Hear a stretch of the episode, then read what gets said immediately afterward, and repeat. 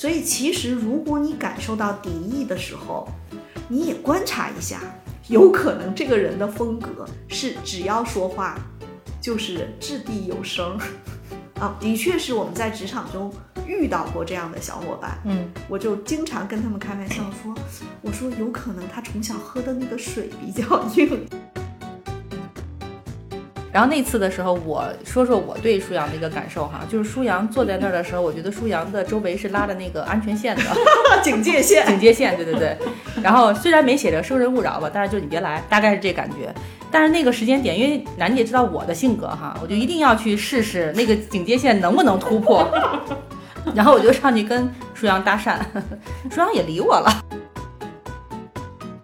包括其实我跟依然老师，我们这种非常紧密的合作关系，但是我们依然可能会对于某些事情会有依然老师有依然老师的看法，我有我的看法。嗯，但是我觉得特别好的是，我们底层最底层是一样的，比如说信任，是的。然后还有比如说大家要努力的方向啊，我觉得这些是很重要的。所以我觉得在职场当中是能够交到朋友的。你适合在什么样的组织文化里面去做那个具体的岗位工作？你是更喜欢那种家长里短，大家都都是什么哥呀、姐呀、嫂子啊等等这样的叫法，还是更希望大家就是把工作做好，然后即便呃什么团建去玩玩剧本杀，但也不要太热络。可能每个人要的不太不一样。欢迎大家收听《十人十集》，我是舒阳，我是赵楠，我是薛逸然。世界上没有完全相同的两片叶子，也没有完全相同的两个人。看到差别，才能互相理解；关照他人，才能认识自己。根据惯例，我们每次开头都会介绍本期话题的缘起。这一次，进入新公司如何交朋友这个话题的产生，要 感谢 Chat GPT。嗯，这是我在告诉了他我们过往聊过哪些话题之后，他给我们建议的一个新话题。然后我们也采纳了他的这个建议。呃，是因为以往我们也听到过一些听友会讲到自己进入了一家新公司不太适应，不适应的原因可能很大程度上也是人际关系带来的，所以我们就在想有没有可能通过一些人际交往的智慧和技巧的提高，就一定程度上能够帮助大家解决这个进入一个新的公司、新的环境的困扰，提升大家的这个职场幸福感呢？那一开始还是先问薛老师，你的职业咨询的来访者里面有没有这种向你倾诉进入新公司后的人际关系烦恼的？肯定有啊！以前我们给企业客户做培训的时候，讲到关于招聘的培训，嗯，我会专门在最后面两页会去讲说，当一个人进入到一个新公司的时候，他内心的那个内心戏，比如说为什么他不理我呀？这个问题我到底去问谁呀？我这样做合适不合适啊？嗯，所以大多数呃小伙伴进入一个新公司啊，除非是那种社牛，基本上大家心里头都会有很多忐忑。到没到上升到这种人际交往的困惑或者挑战的时候，其实还是要看情况。嗯，那我讲一个例子，呃，就是在去年上半年，一个小伙伴进入了一家互联网大厂。首先，他的工作岗位还是同类型的岗位，但是工作内容有一些不太一样。他自己也觉得他上手稍微有些困难。在这个过程中呢，恰恰又赶上有一段时间我们去年远程办公，嗯，是，所以就会面临着他，比如说，他说如果我要是跟大家在一起，这个问题我不太清楚，可能我就问一下我隔壁工位的同事，但是远程我要去问别人，我就要花很大的一个心理的能量，就是我怎么问合适不合适啊？会不会打扰到他呀？我这么问会不会让别人觉得我技术水平太差啊？就他内心的小作文就写起来了。后来有一段时间呢，他就会有一个感觉是说，我是不是不胜任这个工作？他说我会不会过不了试用期？嗯，当时我就跟他讲说，我说这有可能是你进入一个新的团队，由于远程办公，你没有跟伙伴建立链接，包括你的直线的 leader，你也不知道他的风格，甚至有些事情，他的那个直线的 leader 就跟他说，你可以去问。这个小姐姐就说，如果在办公室，我就知道我问谁了，但是在线上，我就不知道我问谁。嗯啊，所以这个是他困扰比较多的。当然，这个跟远程办公有关。后来去年五月份之后，不是后来我们就恢复线下了吗？他这个问题也就迎刃而解了。啊，这是一个比较特殊的情况。我再讲一个特别极端的例子，有一个小伙伴呢，他实际上是之前都是在这种比较中规中矩的企业里面，在这种公司里面呢，大家都是比如说上班不苟言笑，有什么事情领导跟你说，你就埋头干就行了。嗯，后来呢，他换工作换到了一个这种都是比较年轻的小伙伴，大家在一起上班的时候，有的时候老开一些玩笑啊，互相逗一下呀。他本身就属于不太会闲聊天儿的人，嗯他就会感觉到特别的紧张，嗯，就是他很怕别人问到他一些问题。嗯他当时跟我说，他说我特别害怕，我哑口无言的时候像是个傻子。第二个点是，他会发现他因为不太爱表达，所以他好像就有点跟其他人稍微显得有一点格格不入。嗯他也会担心大家会不会不喜欢他、不接纳他。嗯啊，当时我就教他一些职场闲聊的小技巧。嗯，后来他跟我说：“薛老师，这些小技巧真好用。我上班以前就是好像快到办公室我就很紧张，嗯我现在觉得有了这些小技巧，反正我能应对他们了啊。嗯好，我们一会儿再来讲这个小技巧。嗯 留点悬念哈。嗯 嗯，那楠姐，嗯你觉得以前你作为管理者的时候，会观察到新的下属、新进来的下属会有这种，不不是因为工作本身带来的，而是因为人际关系带来的困扰，或者说甚至是可能困扰到他都觉得自己不适合这家公司的这种情况吗？那因为我们原来在组织里面做人力资源管理哈，其实会遇到很多的这种新的伙伴加入。然后我觉得刚才依然老师其实是从小伙伴那个角度，从小伙伴怎么想的啊、啊，那我就可能从原来在组织里面我看到大家的行为，嗯啊、这个层面跟大家去讲讲。呃，通常呢，一个新人进入组织，他最接触最多的就是人力资源部门。然后我们看到的呢，经常会有，哎，进入到这个组织之后，就像刚才依然老师说的，哎，这个人可能要干什么事儿，他不知道应该找谁，他就会来问人力，嗯嗯啊、就是哎，我想有这么一个诉求，对，需要找什么样的人啊、或者找干什么的小伙伴啊，然后那个你能告诉我找谁吗？嗯，就是人力可能在这个点上会成为一个他们非常大的一个就是叫聚合点。还有一类呢是，比如说那个有的人进进到公司之后，尤其是职场，他的从业从就职场的年龄没有那么长的，他通常到一个组织里面呢，会躲着领导。嗯嗯，就我不知道大家可能会不会看到这种，这种我们会看到的是，他经常会绕绕着道儿，一看领导来了，赶紧绕道儿走，躲起来啊，会有这样的这样的那个小伙伴。那我们会看到的是，他有的时候会有一些小伙伴跟领导在一起，这个领导有可能是他的直属领导，嗯也有可能是其他部门的领导啊，在一起的时候他就会紧张，他问问题他不知道应该怎么答，不知道应该怎么接。还有一个呢，在原来像我们那种传统的企业里面啊，层级感可能给人感觉还是挺鲜明的，嗯，所以大家进来之后都会有这样的一个拘束。然后还有什么呢？还有的人呢，可能到了部门，他其实是已经有经验的这个成手，嗯进入部门之后开展工作没有问题，嗯但是跟团队里面的一些交流跟互动会有卡点。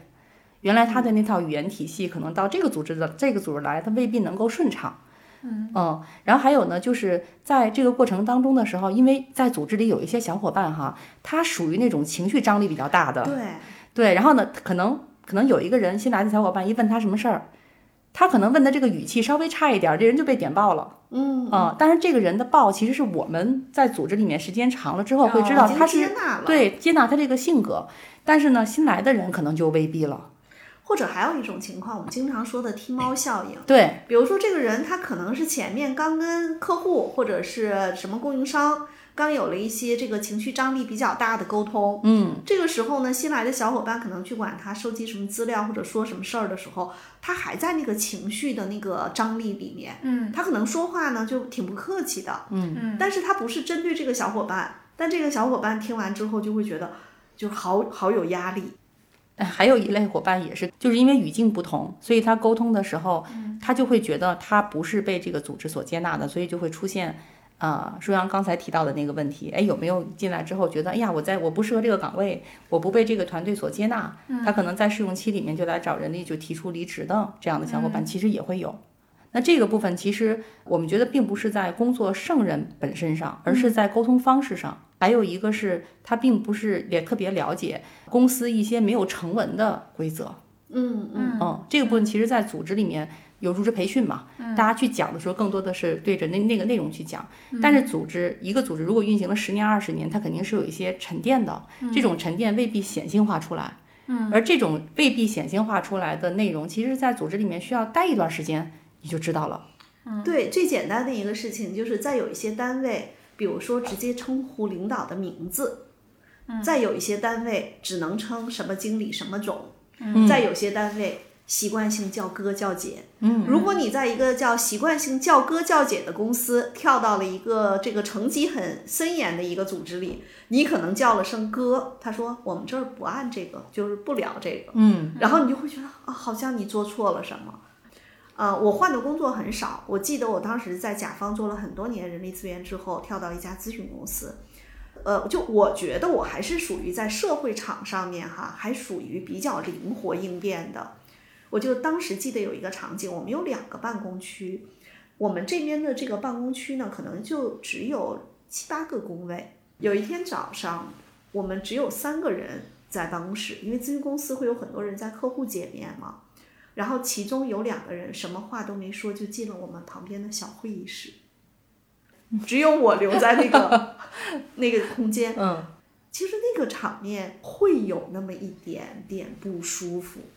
我们现在去还原那个场景，就这两个人有可能是在讨论一个什么项目，说那我们俩去会议室说一下吧。嗯，他俩可能就也没多说话，就站起来都进了会议室，只有我一个人在。他们俩真的是没多想，嗯，但是我在那儿真的不太舒服，哦，你会觉得自己被排除在外。就是你就不知道为什么这两个人进去了，然后到了会议室把门一关，然后这个空荡荡的空间也不算太大，只有你一个人，因为你是新员工。嗯，但是如果比如说后面实际上这种场景特别多之后，我会觉得他俩只是去讨论他们的项目，怕打扰到我。嗯，看来轩老师也比较敏感。对我想当年体量也在前五呢。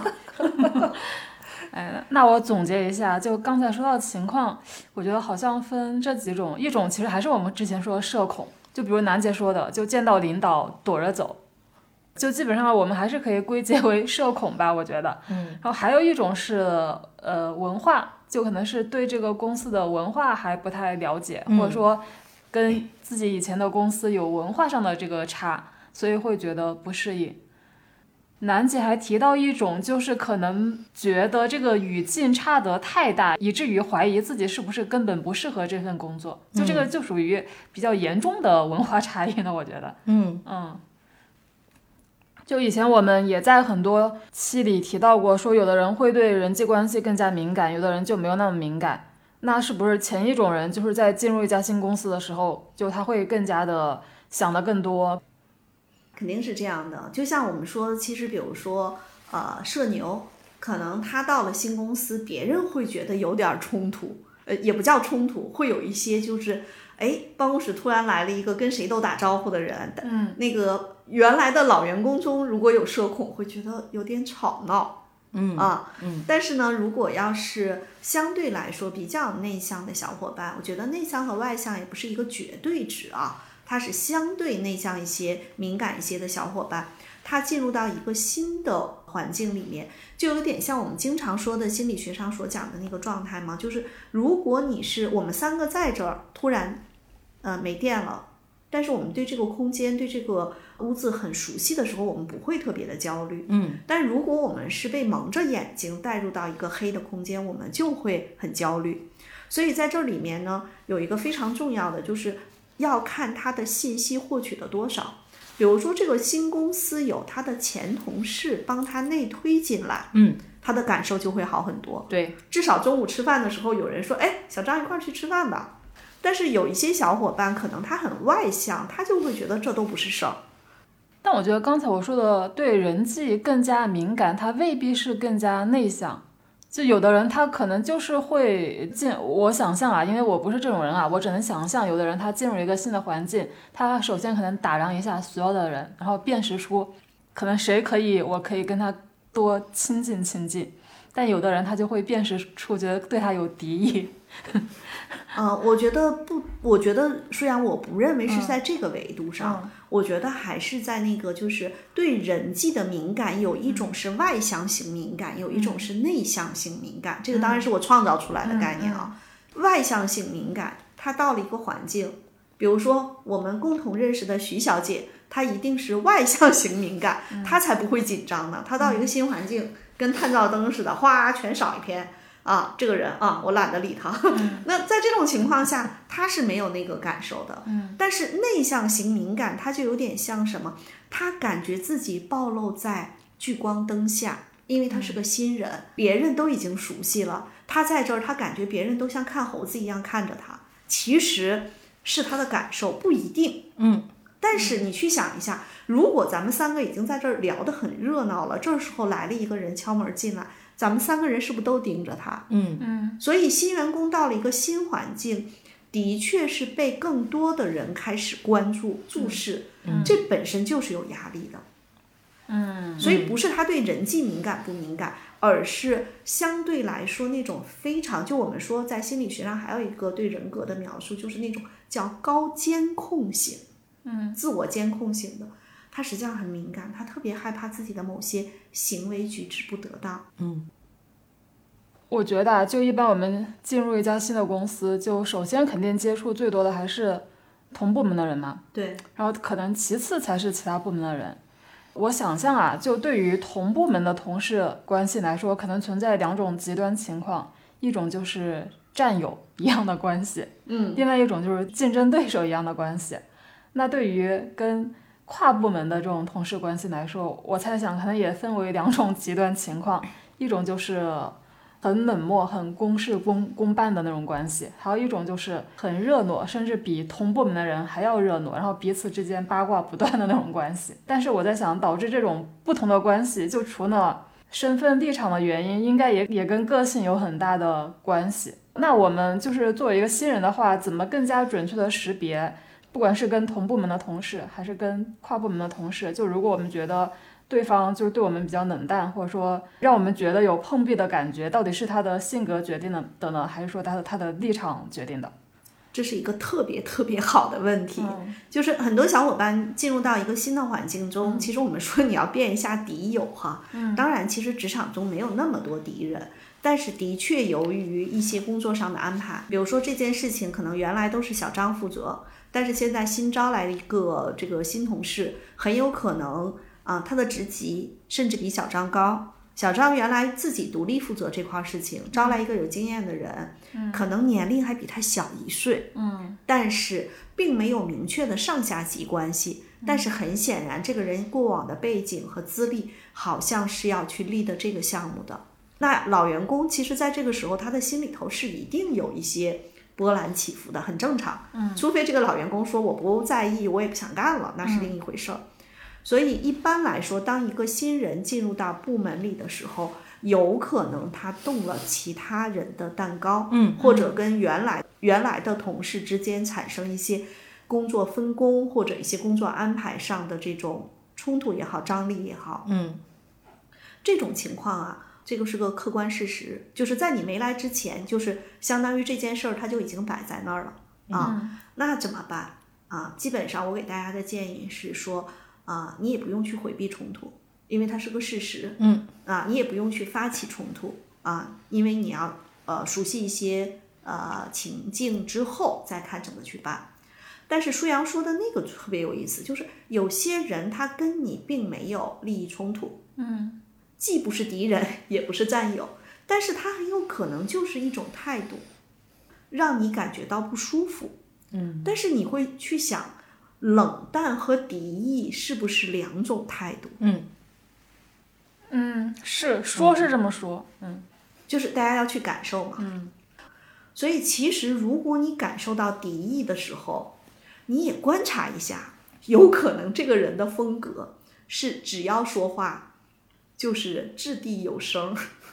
啊，的确是我们在职场中遇到过这样的小伙伴，嗯我就经常跟他们开玩笑说，我说有可能他从小喝的那个水比较硬，虽然是个玩笑话啊，但是是风格。嗯哎，但我遇到这种，我会觉得他很有意思，我会更加愿意跟他交流。嗯，所以你也挺独特的。嗯，所以其实我也想说，比如说我们的这个播客中有一些听友吐槽我们的发音，吐槽我们有鼻音。舒阳在这种时候会就是那个情绪会很生气吗？我呃，我觉得取决于那个留言是怎么说的。嗯，那什么样的事情会让你你能感受到有的人只是调侃，有的人是敌意，有有的人是调侃，有的人可能就是吐下槽，就确实让他不舒服，他可能就是当下发泄一下。但有的人他的确是，我也不能说他有敌意吧。就我觉得他对他有点就是以以以嘲弄你，或者说以贬低你作为他自己的一种存在感，对吧？对对对，嗯，是的，嗯啊。但是我们刚才讲到的，就是有一些人他可能是那种直来直去，他的风格。但最关键的一点，你是看他是对你还是对大多数人都这样？嗯嗯。如果他对大多数人都这样。你就可以把它归结为是他的表达方式，是他的个性特点。嗯，如果他对别人是一样，对你是一样，这个时候你就要知道了，嗯，有可能在你没有进入这个团队之前，已经曾经是剑拔弩张过了。嗯啊，但是我也会建议小伙伴们，就是当你的感受不好的时候，不要直接下定论。嗯嗯，因为有很多情境都是。特殊情境，嗯，比如说我们刚才说的踢猫效应，所以不要去下定论啊。我们现在观察一下啊。还有一种本事，就是如果你能化解这种有一点尴尬、有一些啊情绪张力的场景的时候，你可能或者你，比如说体谅在前、和谐在前的小伙伴，我就会建议他们要稍微钝感一点点。嗯啊，我的钝感也是修炼出来的，我的确是个玻璃心啊，所以这个其实就是啊要去分辨的。就我们可以多观察一下，就是每个人是怎么跟其他人、所有的人去打交道的。对，而且还有一个点是，有很多小伙伴他进入到一个新环境，可能他比较紧张，因为你看你咱们是去工作嘛，又不是去当侦探，对吧？当我在工作的时候，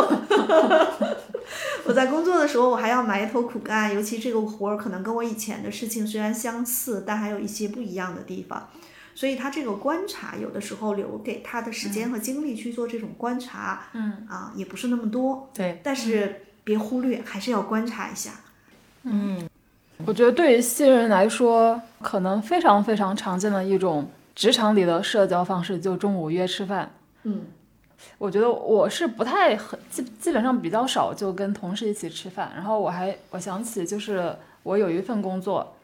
就是我是跟另外一个女生同时入职的，呃，我跟她是同一个部门，并且是同一天入职，然后并并且我们入职的同一天，呃，相当于是那一天就是这个公司所有入职的人都在那一天接受一个人力资源的一个小的培训吧，就跟你交代那些事情，所以就相当于，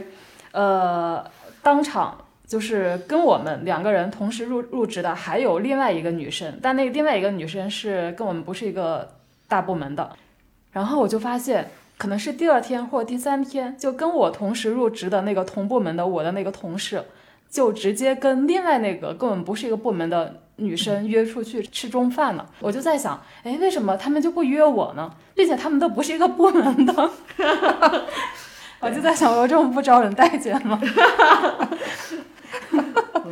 那是不是你脑门上写着四个字“生人勿近”？没有开玩笑啊，也有这种可能。嗯，对，哎，也没关系嘛，我们也这么熟了。其实也吐槽一下舒阳，我最早跟舒阳一起合作的时候，我的确觉得舒阳脑门上写着这四个字。嗯，是，可能现在脑门上也写着这四个字吧。但实际上相处久了之后，发现他真的没这四个字。哎，但是你好像有的时候就是不是在一个具体的情境和任务中，你好像走路的时候是有一点好像独自一人，好像跟其他人没有那么那么多互动和交流，是吧？独自走路，这这是怎么理解？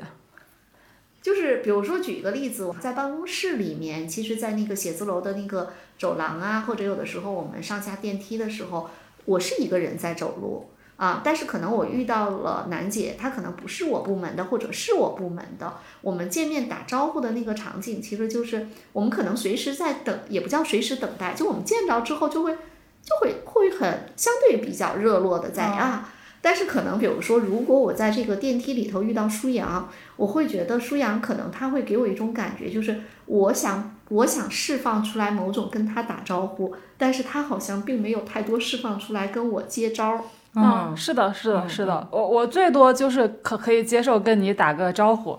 就但是就没有进一步的聊天。啊，对，我觉得其实是这种感觉。对，哎，我觉得这个感觉是不是跟人的特特点还是特别有关系哈？我记得我第一次也不是第一次吧，就有一次跟舒阳算是接触比较长的，就是那次一次出差一块儿出差嘛。对。然后那次的时候，我说说我对舒阳的一个感受哈，就是舒阳坐在那儿的时候，我觉得舒阳的周围是拉着那个安全线的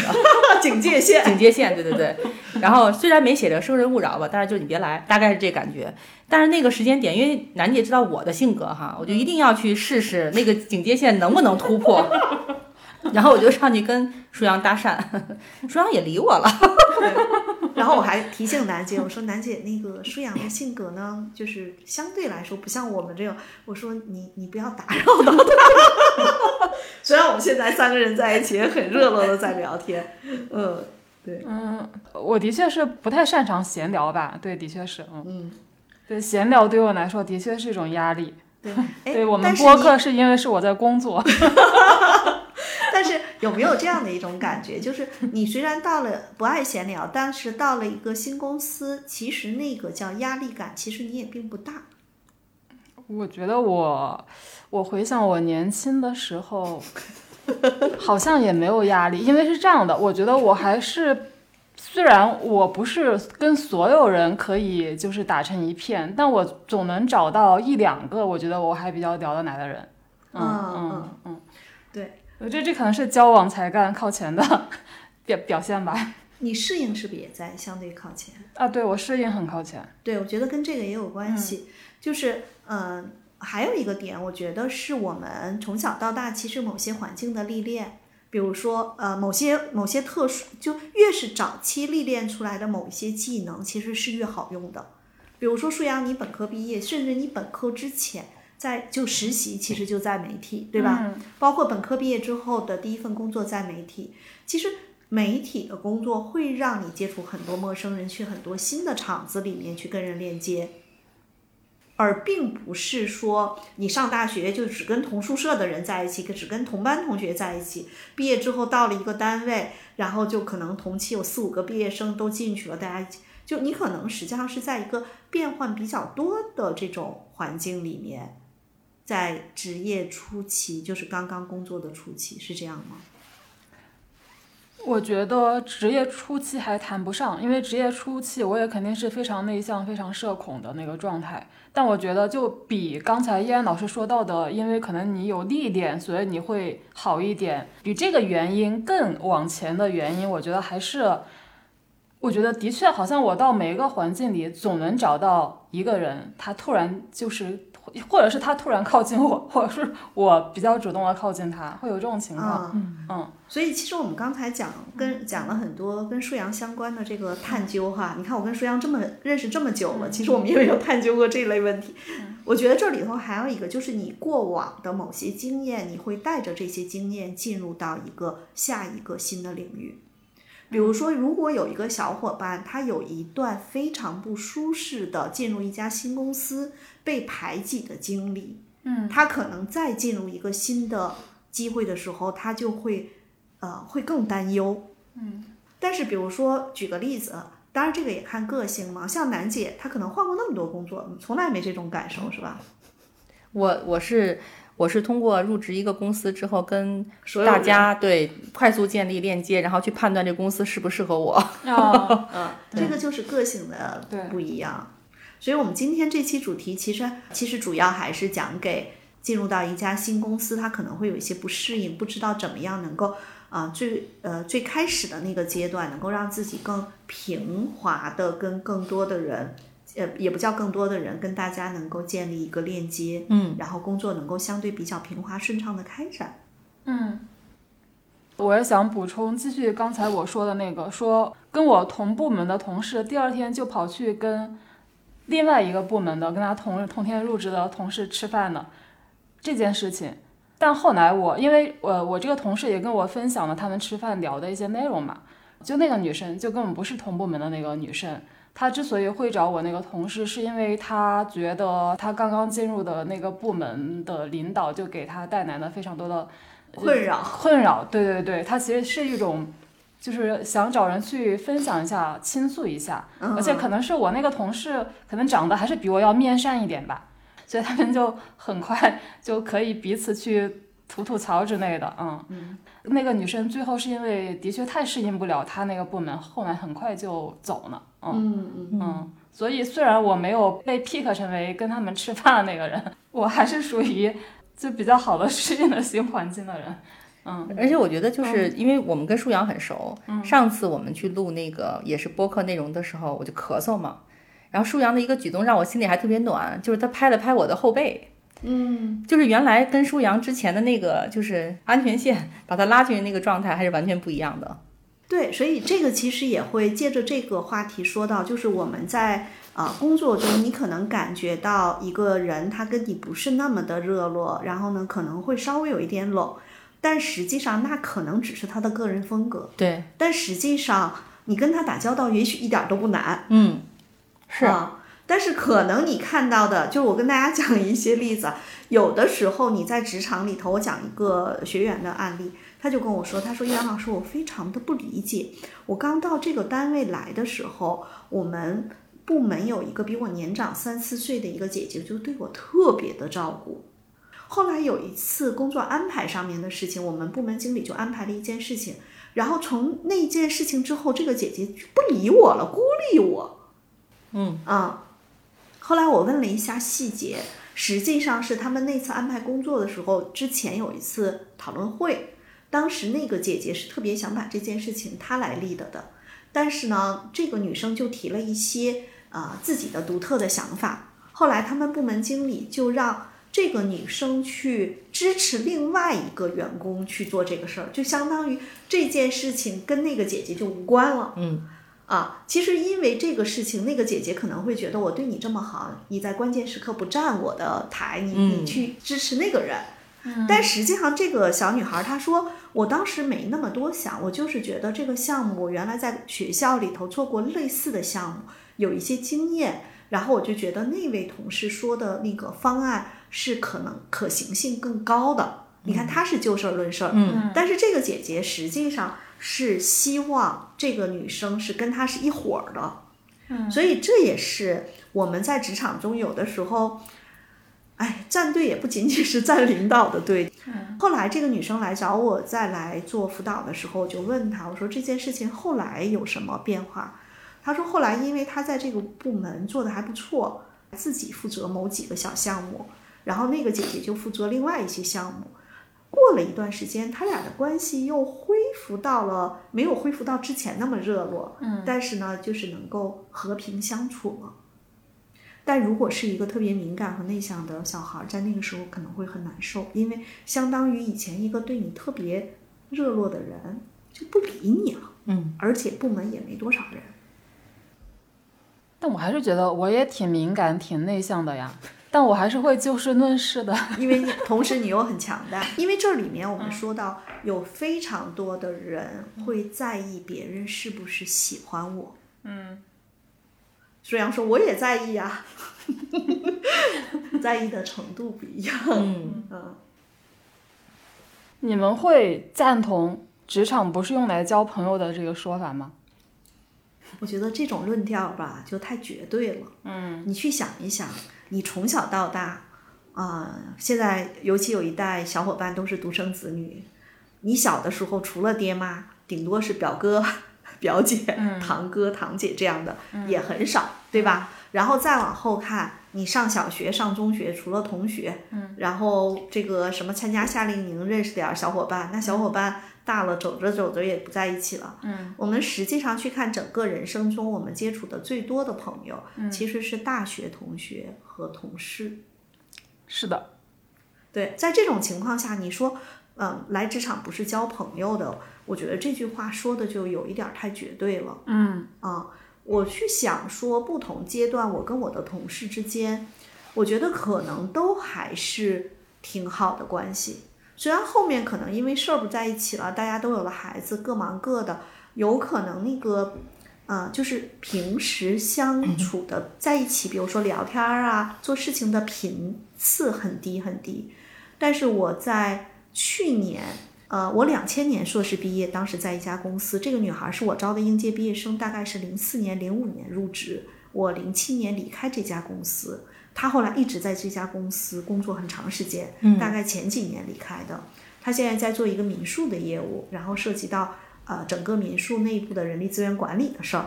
他说想找我聊聊天儿，我说你来吧。就是你说可能不是那种特别贴心的朋友，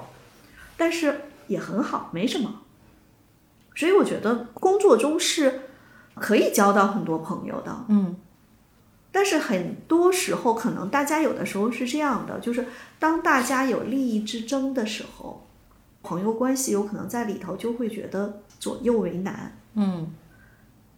但是你想一想，如果在工作中有很多人其实可以跟你没有利益之争，这是第一点。第二点是有些利益之争也不是真正的利益之争，没那么复杂。嗯嗯。但是可能比如说举个例子吧。就有一个职位，可能舒阳提拔了，就没我的机会了。但实际上我又啊特别在意这个机会，我可能就把舒阳当对手、当敌人了。那神舒阳都没理我，也有这种可能。但是你说我较这个劲干嘛？对吧？嗯。其实还有一种当朋友会比较伤心的点，就像我刚才讲那个例子，就比如说，我觉得我跟楠姐是最好的朋友，但是在某一次重大的一个选择上面。楠姐选了跟舒阳进入到一个战队，把我抛弃了。举个例子啊，那个时候可能我是会觉得啊，他是我的好朋友，但是他为什么做了这个选择？啊，我我觉得可能有一些小伙伴来找我做咨询的时候，他们的确经历过这样的一些事情，很难受。嗯，这就有点像很多就很多综艺节目，就有的时候必须让你站队，就谁跟谁再组一个队，然后这个时候就会充满了。就是也也不能叫很假的这种这种告别吧，就是说，哎呀，我也很想跟你一组啊，但是我真的想更想跟那个人一组，我其实也很舍不得你，很多这种场面，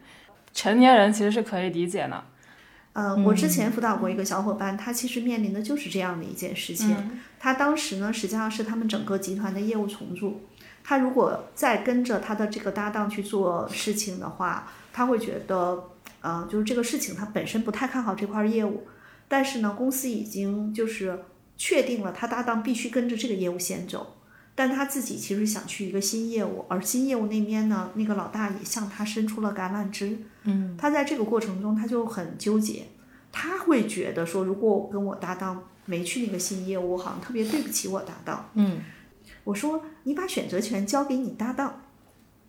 我说你跟你搭档说一下，就是你把你的。困惑、苦恼都跟你搭档说了，嗯，然后他说他这个，他说啊，我说没事，你去说，嗯，然后他就去说了，他搭档说我也想去那面，只不过我现在去不了，你赶紧去，说不定什么时候我找你去，嗯，这个问题就迎刃而解了，嗯，所以呢，嗯，也是想跟大家举这个例子，是说有时候我们在职场中的合作关系特别铁的这个同事关系里头，也别太给自己加太多戏。当你把很多事情掰开了放在桌面上，也许大家能够找到更好的解决方案。嗯嗯，那楠姐呢？你觉得职场是是不是用来交朋友的？嗯，因为我觉得这个话题，刚才我还翻了一下那个舒阳的那这次我们大纲哈，其实里面会提到战友、朋友。其实我觉得可能对于朋友每个人定义是不太一样的。嗯嗯，然后对于我来讲，我觉得在职场当中。比如我现在呃跟依然老师我们一起经营这家管理咨询公司，服务很多 to B 端的客户。嗯，但是我们知道，我们依然有很多朋友也是之前在职场当中的伙伴，有可能是你的，比如说原来的同级别的同事，嗯，也有可能是你的下属，嗯。但是在在现在这个过程当中里面，你会有一个点是说，原来一起共事的时候遇到一个问题，大家各有立场。包括其实我跟依然老师，我们这种非常紧密的合作关系，嗯，但是我们依然可能会对于某些事情会有依然老师有依然老师的看法，我有我的看法，嗯，但是我觉得特别好的是我们底层最底层是一样的，比如说信任，是的，然后还有比如说大家要努力的方向，啊，我觉得这些是很重要的。所以我觉得在职场当中是能够交到朋友的。是的，啊我也这但么看。对对对，然后但是在职场当中确实有刚才依安老师说的这种情况，因为首先职场它毕竟是一个商业环境对啊、商业环境里面自然就有它的商业选择，不能因为他选了商业选择的那个部分，你就认定他不是你的朋友。嗯，但是我觉得刚才依安老师举那个例子特别好，就是我们能够去真诚的跟对方去沟通，然后告诉他我的困扰，然后一起去商量解决方案，其实就会被理解、被接纳，也不会让人给你扣上某些标签儿。嗯嗯，因为有的时候你的想法就在你脑子里面，你不说，对方对方就不知道，然后你又假想是我跟他好像就掰了这件事儿，但是实际上你把这些事儿告诉他，他会很能理解的。嗯，因为大家都是成熟的职场人嘛。好，我们可以再把话题拉回来，就是就其实我们跟人的关系都是由浅入深的嘛。就入深的这个阶段，我觉得可能不是我们这期的话题重点。我觉得这一期我们的重点可能还是那个入深前面的那个阶段。就我们在那个由浅这个阶段，可能很多时候做的也没有足够好。我觉得可能我就是一个反面的样本，就就是不太擅长跟人，就跟陌生人建立关系。嗯，好，那你们觉得在职场上，我们可以通过哪些方式？我这个问题比较长啊，就第一是要对别人释放善意，可能这一点我就做的不好。然后第二是要释放好感，就我觉得释放好感比释放善意其实更进一步呢。嗯嗯然后第三就是你在做出负反馈或者说拒绝别人什么事情的时候，不要让对方觉得太太不舒服。嗯嗯我觉得那个就是在职场中，可能其实取决于某些岗位的特质。有一些岗位是不需要跟那么多人打交道，嗯但有些岗位是需要跟很多人打交道。而且，呃，现在还会有很多互联网公司，他们动不动就拉个会，不管线上会、线下会。嗯所以呢，有可能这个人你都不太熟悉，但是大家也得一起开会。嗯，而且现在都很扁平嘛。嗯啊，有些事情可能大家就拉到一起去说。那有可能对于很多不太擅长社交的小伙伴，在这个时候，他有的时候就不太知道说，哎，这人都怎么都是谁呀？哪个部门的呀？哪些话我能说不能说啊？因为会有一些小伙伴想的会比较多，有一些小伙伴他想的比较少。反正我就说了，说完就啊，对我就是站在我的立场上把这个事情说了。嗯，这个也跟个性有关。但是就像舒阳刚才说的，我们在跟很多人建立第一步链接的时候啊，其实释放善意这件事情最简单的一个方式就是笑。嗯嗯另外呢，还有一个就是表达好感这件事情，对很多人来说特别难。比如说举一个例子，啊、今天楠姐下午见到我女儿了，她就会那个就是表达好感，对楠姐来说，她是由衷的、发自内心的看到很多朋友，她会说：“哇，你今天这个衣服好好看。”嗯，但是有些人他就不擅长，他这句话他说不出来，嗯嗯这就是人和人的差异。嗯他可能他这样的，他心里头那个地方打字说：“今天楠姐穿的衣服真好看。”但是这句话他说不出来。嗯啊，比如他大脑的后台走了这句话，但他说不出来嗯啊。所以我也想跟一些小伙伴说啊，你不妨锻炼自己去表扬别人。大家说的好假呀，大家会觉得这个很假。其实只要你很真诚的去说，就一点儿都不假。嗯我觉得，如果那些觉得就是说出来假的人，也许可能是因为他们就比较内向、比较社恐，但是这这种人说不定他比较擅长线上表达。是的，我觉得舒阳这个补充特别好，就是有的时候线上表达对于很多小伙伴可能也是一个，比如说就拿表情包，嗯，有一些特别可爱的表情包，其实它表达的也是我对你做的这件事情的感谢、嗯。欣赏。嗯。啊。但是面对面的这个表达，嗯。我还是建议伙伴们可以尝试一下。嗯。啊，有很多时候是你因为不适应这种表达，嗯。你会觉得好有压力。嗯。但是适应了这种表达，嗯。你会觉得啊，也会就很自然的流露，可以训练一下自己。嗯。嗯。嗯，我回想一下我工作中的场景，呃，我工作中可能真的是会跟非常非常我都数不清的人打交道，而且那些人可能很多人线下都对不上号，就你看到他的脸是对不上号的，因为很多时候是都是在线上沟通。嗯，那其实线上沟通，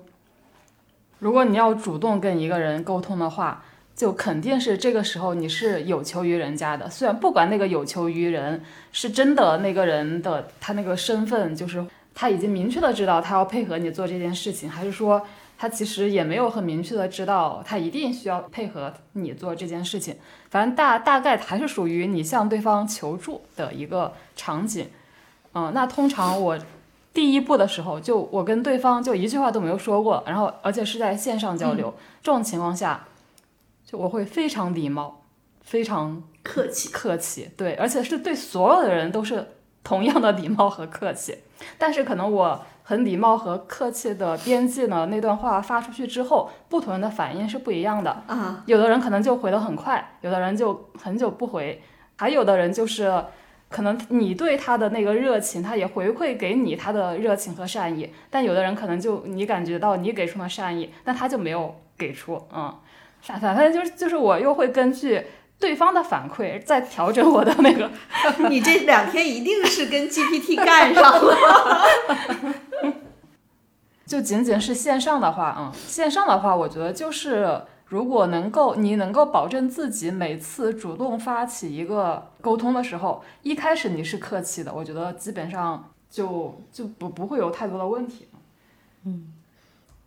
因为我们我之前有过一段经历，是在原来的那个公司里面工作的时候，会遇到那个疫情嘛。疫情的时候，其实大家都是线上居家办公会居多，当然我们要求是到到到公司的。然后我会有一个特点，也可能是因为我更善于面对面的这种交流哈。有的时候我们在呃线上沟通工作的时候，我老觉得好像线上一句话一句话一句话说不明白，或者是对方就会在这个里面通过那个文字有很多误解，也可能我表达的不精准。我就更愿意啪追个电话过去，然后电话里哎一分钟说清楚了，嗯嗯，我在线上沟通的时候，有的时候我会发现我会忍不住的那个热情通过屏幕就扔过去了，就这个点其实可能也是跟个性有关，而且还有一个点是，嗯，我在线上沟通的时候，如果是陌生人加我之后。啊，我其实是相对客气一些的，嗯，但是如果只要我跟这个人见过面了，或者聊得比较开之后，我就会发现我在线上的那个热情其实比在线下的热情要高，就是呃，很多时候我在线上聊天的时候，我觉得会更有意思，因为到线下的时候，好像不知道为什么，其实我会拘谨一点，会吗？会呢。刚才是说释放善意，然后释放好感的话，其实我觉得，如果对我来说，如果线上交流的话也不难，基本上就是夸人家，就是上次你的那个什么分享，或者说你的那个说的东西，非常的有启发，对我有非常大的帮助，所以接下来我还有一些问题要找你，就是嗯，这个方法很好，对。我觉得释放好感对我来说，可能就是工作关系，基本上就到此为止。就我不太会就跟同事太过于亲密，我觉得，嗯，跟同事太过于亲密，反反而会让我觉得我不太适应。嗯，对，这就是人和人风格的问题嘛。就比如说，我们会见到比较有意思的就是公司里有的女生，她们比如说中午出去吃饭，两个人就恨不得都是靠在了一起，或者是拽在一起。然后有的时候，对这个其实是会有的啊，但是有些小伙伴可能就相对来说对这个风格就不太不太适应啊。但是最怕是，我特别希望跟他们俩走得近，但是他们俩走得近。哦，嗯，就是会有这样的小伙伴的那种感受。嗯，咱们三个都不是这样的。嗯，所以有的时候可能感受不是那么呃强烈。嗯啊。另外呢，还有一些小伙伴进入了一个新的单位之后，他实际上，你看在盖洛普有一个专门的 Q 十二嘛，就十二个问题，就是你在这家公司是不是有好朋友，就专门有一个这道问题。实际上，呃，如果大家能够在工作场景中找到一个好朋友，其实他的工作中的那种感受是会更好的。嗯，比如说，也会有小伙伴，呃，跟我说他原来。跟他特别好的一个同事，那个同事不管是离开北京了，还是换了一份工作，他就会觉得好像挺没意思的。嗯，其实他缺少了这种啊、人际的连接和互动。嗯嗯，然后我觉得像原来，嗯、原来我在的那个公司里面就很有意思哈，也是在组，也是也是一个呃正常运行的一个组织。然后我们自己部门里面就会很有意思，就是大家的这种距离感很近，啊、就是也会去聊一些家里的事儿。所以呢，就是就是那小伙伴之间的这种感情其实也特别好。嗯，但是这种可能并不是在职场当中大家都会有的一种一种状态，就是也会去聊一些家里的事儿啊，它也不完全是八卦。啊、那呃有的公司更那个什么呢？就是大家关系好到说，直接管这个男同事的老婆直接就是叫嫂子。啊啊嗯嗯，有很多单位都是这样的，很多公司里面，然后甚至他们可能是。呃，这个几个同事带着另一半儿带着孩子一块儿出去玩儿，包括楠姐你们之前的同事一块儿也是对，一几家出去出去玩儿，儿，对对对对，其实我也会看到，比如身边同事就经常在一起聊家长里短，就有的时候他们不仅聊家长里短，甚至会聊到一些怎么说，嗯，聊思想、聊聊聊哲学这种，就已经已经到那个那个层面了。呃，我觉得这像这种关系可能会出现在就相对这家公司可能人员也比较稳定，然后可能是老员工之间的这种感觉。但对于很多年轻人来说，他们如果进入这样的环境，他们反而会觉得不适应，就觉得你们一群老气横秋的人，我觉得可能会有。对，所以其实不同的组织文化在这个方面差异会非常大。嗯，然后呢，这我们又回到今天的主题，就是当一个新人进入一个组织，如果他原来的公司大家的那个关系都是没有那么紧密的，嗯，但是到了一个新的组织，如果大家的关系特别紧密，甚至会有人去问他一些他觉得你怎么能问我这个问题，嗯也会很不舒服。嗯啊，嗯，所以从另一个角度，就是对每一个人来说，可能你都要去换个角度去思考，你适合在什么样的组织文化里面去做那个具体的岗位工作。你是更喜欢那种家长里短，大家都都是什么哥呀、姐呀、嫂子啊等等这样的叫法，还是更希望大家就是把工作做好，然后即便呃什么团建去玩玩剧本杀，但也不要太热络。可能每个人要的不太不一样样，嗯，是，或者说有的文化就不太聊自己的私事，私事对，但有的好像觉得聊这个很自然。这也是很多小伙伴，如果他比较年轻，进入到那种比如说单位同事都快赶上他爹他妈那个年龄段，然后他会觉得非常不舒服。其实这也是一种文化冲突。嗯，哦，是的，我我觉得在这儿也补充一一点呢，是说，如果我们听友有真的是带团队的管理者哈，当你的团队有新人进入的时候，有新的小伙伴加入的时候，可能你确实要多关注一下新人的融入的情况啊。比如说，原来我们自己团队每年都会有校招，其实校招的那个部分的小伙伴加入的时候，他没有社会经验，初入职场，对于很多的职场的一些组织规则也并不是特别了解，甚至呢。在这个团队里面呢，谁跟谁，就像刚才依安老师说到的，谁跟谁他都不太认识。嗯，那这种情况的时候，通常入职第一天，我会去跟呃我下面的小伙伴说，哎，中午吃饭一定要叫着他。其实就是有的时候是从管理者来讲，我们要去多关注一下新人的这个状态。那我觉得可能有的新人会觉得，如果领导叫我去吃饭，他可能会觉得有点，就刚才楠姐说的那个，有的人他都会绕着领导走，嗯，就他可能会觉得这对他也是一个压力。对，所以那个部分是我让我下面小伙伴去教着他，不是我教着他，要不然感觉就是要跟他谈话是吧？对，刚才还有一个问题没有问，作为资历很浅、地位也不高，又是刚刚进入这家公司的小朋友，有没有什么办法可以让别人更重视我，或者说更重视我的诉求呢？因为因为好像我感觉有很多新人，他会觉得好像没有人搭理我，没有人帮助我，嗯。嗯，其 其实这个挺难的哈，就是我觉得首先一个点就是你会去，因为谁把你招进去的，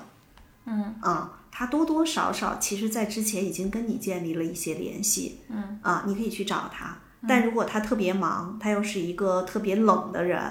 啊，那你可能找他效果也不太好。啊，那你就去看看部门里面有没有谁相对比较热心肠一些、比较暖一些，或者可能不是那么冷啊，或者跟你的工位离得比较近，或者可能对你释放出来的善意更多的人，你可以想办法去向他去靠近。然后有的时候，同时像舒阳说的，你可能既释放了善意，又释放了好感，然后可能让自己的表达能够让对方在啊、支持和帮助你的时候，人家可能也会觉得比较顺畅。包括我们去请别人帮忙的时候，能不能把自己的问题说清楚，啊，也是需要你去考虑的，对吧？嗯嗯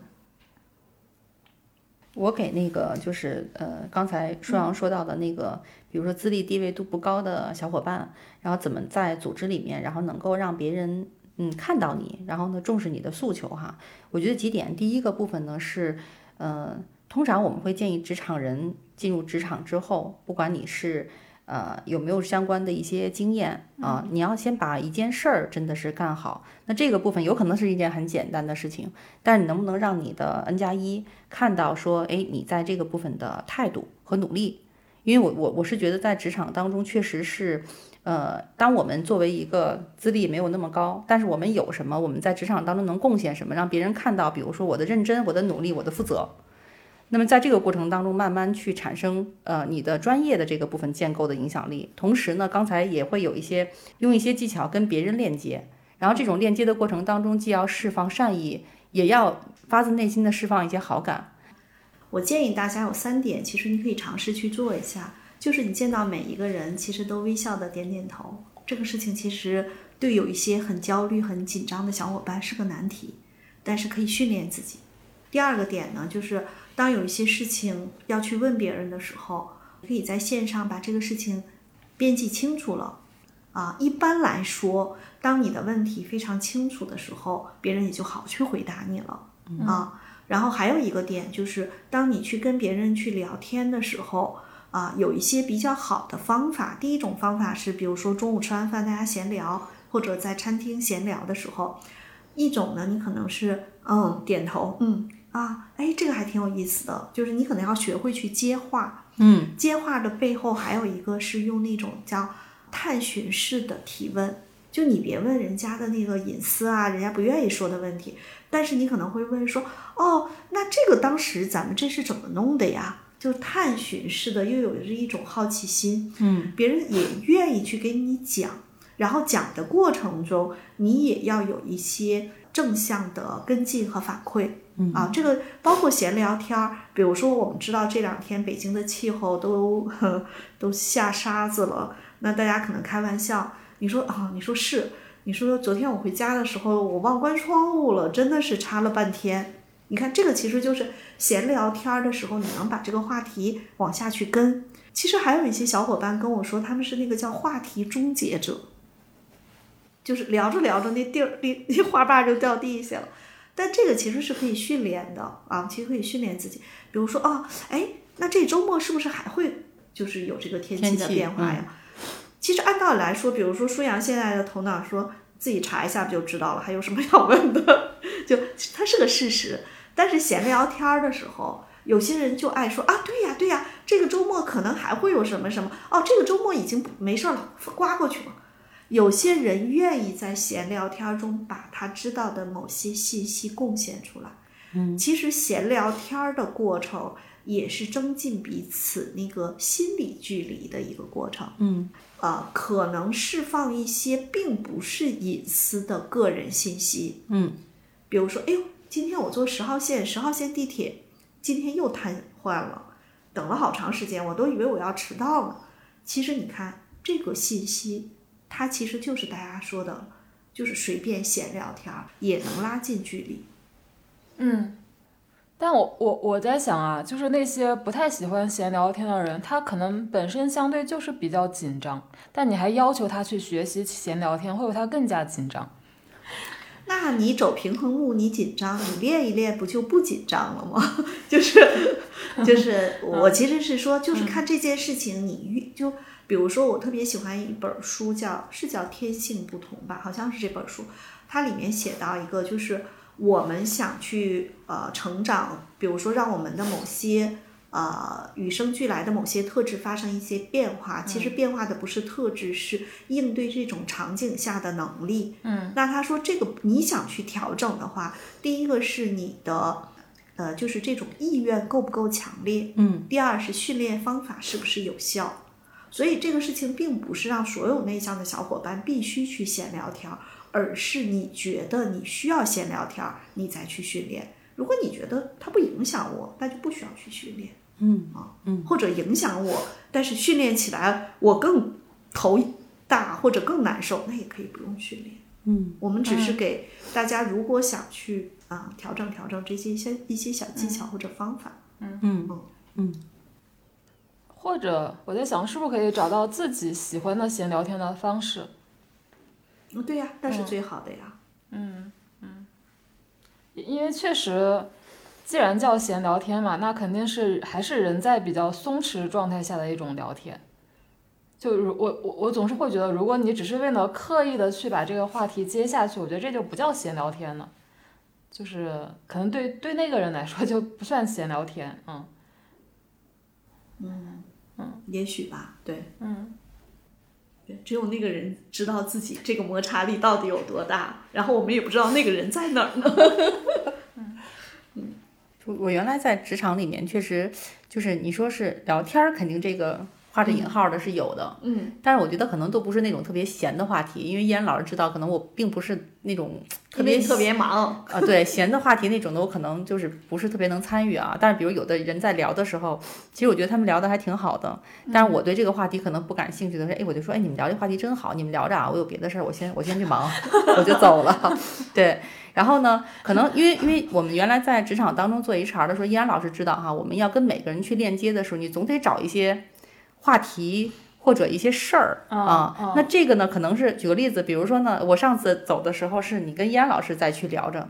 我可能跟依安老师想去建立链接的，哎，依安老师那天您跟舒阳聊那话题我特感兴趣，但是我有事儿跟他走开了，我们您跟我说说，哎，刚才那个那个问题聊到那儿的时候怎么解决的呀？嗯嗯，其实他就可以在这个部分又去链接上，当然这个是我的一些方法跟技巧哈。是然后比如说我们在职场当中可能有一些情况是需要。别人帮我去做一些事情，或者我们我需要他的专业跟我一起讨论一个事情，我就会说，我说，哎，你你刚才说的那个部分对我特别有启发，哎，你这项目干得真棒，但我就有一个问题啊，你这项目这块这个点你是怎么去管理风控的？嗯，就是就是你可能去针对一些你的问题，既是从发自内心的赞赏他，觉得他之前。做的跟想的以及真正达成的成果很好。第二个部分呢，又在这个里面能够去 提一个问题，是解决你关注的那个点。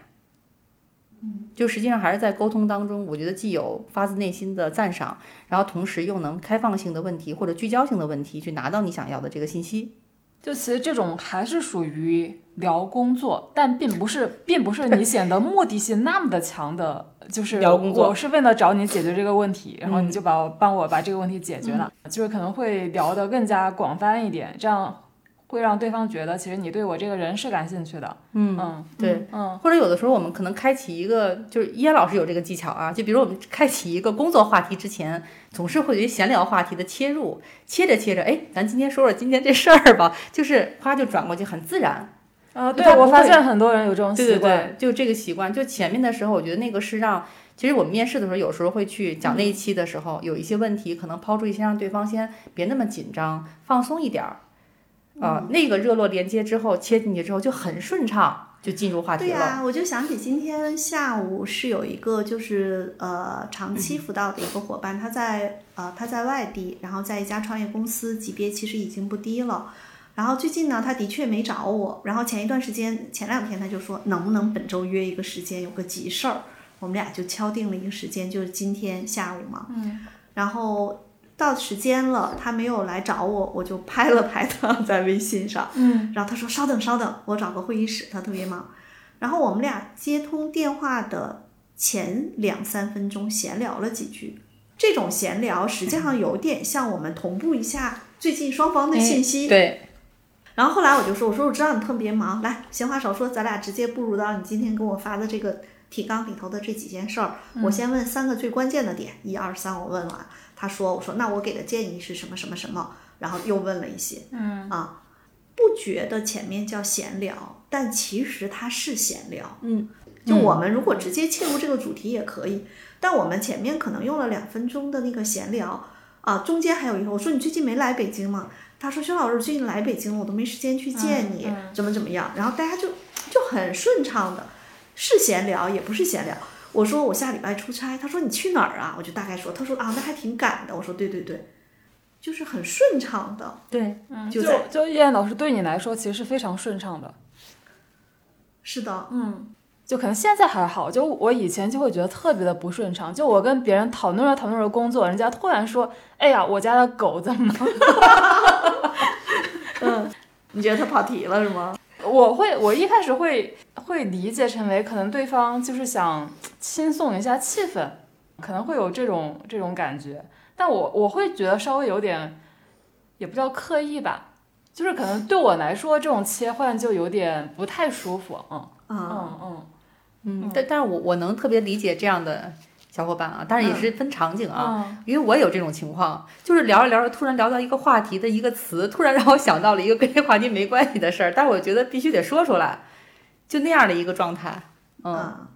对，或者有的人他真的是在聊工作的时候，可以马上下一秒钟就聊到就是闲聊的话题，嗯，然后马然后又切回切来，了，对对，嗯。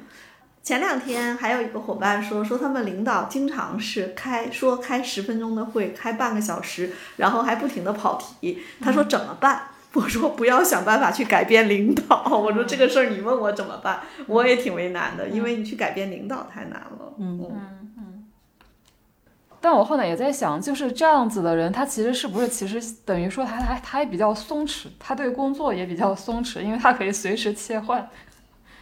是的，就是可能嗯就是人和人的那个就是不太一样。嗯啊。但是我们其实今天也讲了很多，就是也有可能是擅长这部分的小伙伴听着说，这不是很很容易吗？嗯但是如果不擅长这一类的小伙伴说啊，这个改起来好难啊，但我觉得是啊，还是找到自己相对舒服的啊环境，找到自己相对更匹配的工作内容，然后有可能慢慢在一个比较安全舒适的范围内，一点一点的扩展我们的弹性。嗯嗯。好，这期播客咱们就先聊到这儿。听友们如果想追问一些问题，欢迎留言，我们非常需要你的反馈。比如你希望听到什么样子的话题？对本期的内容，你有没有有话想说的？你还有哪些观察和思考想跟我们一起探讨？也欢迎你直接加入我们的听友群，入群方式在节目介绍页可见。谢谢，再见。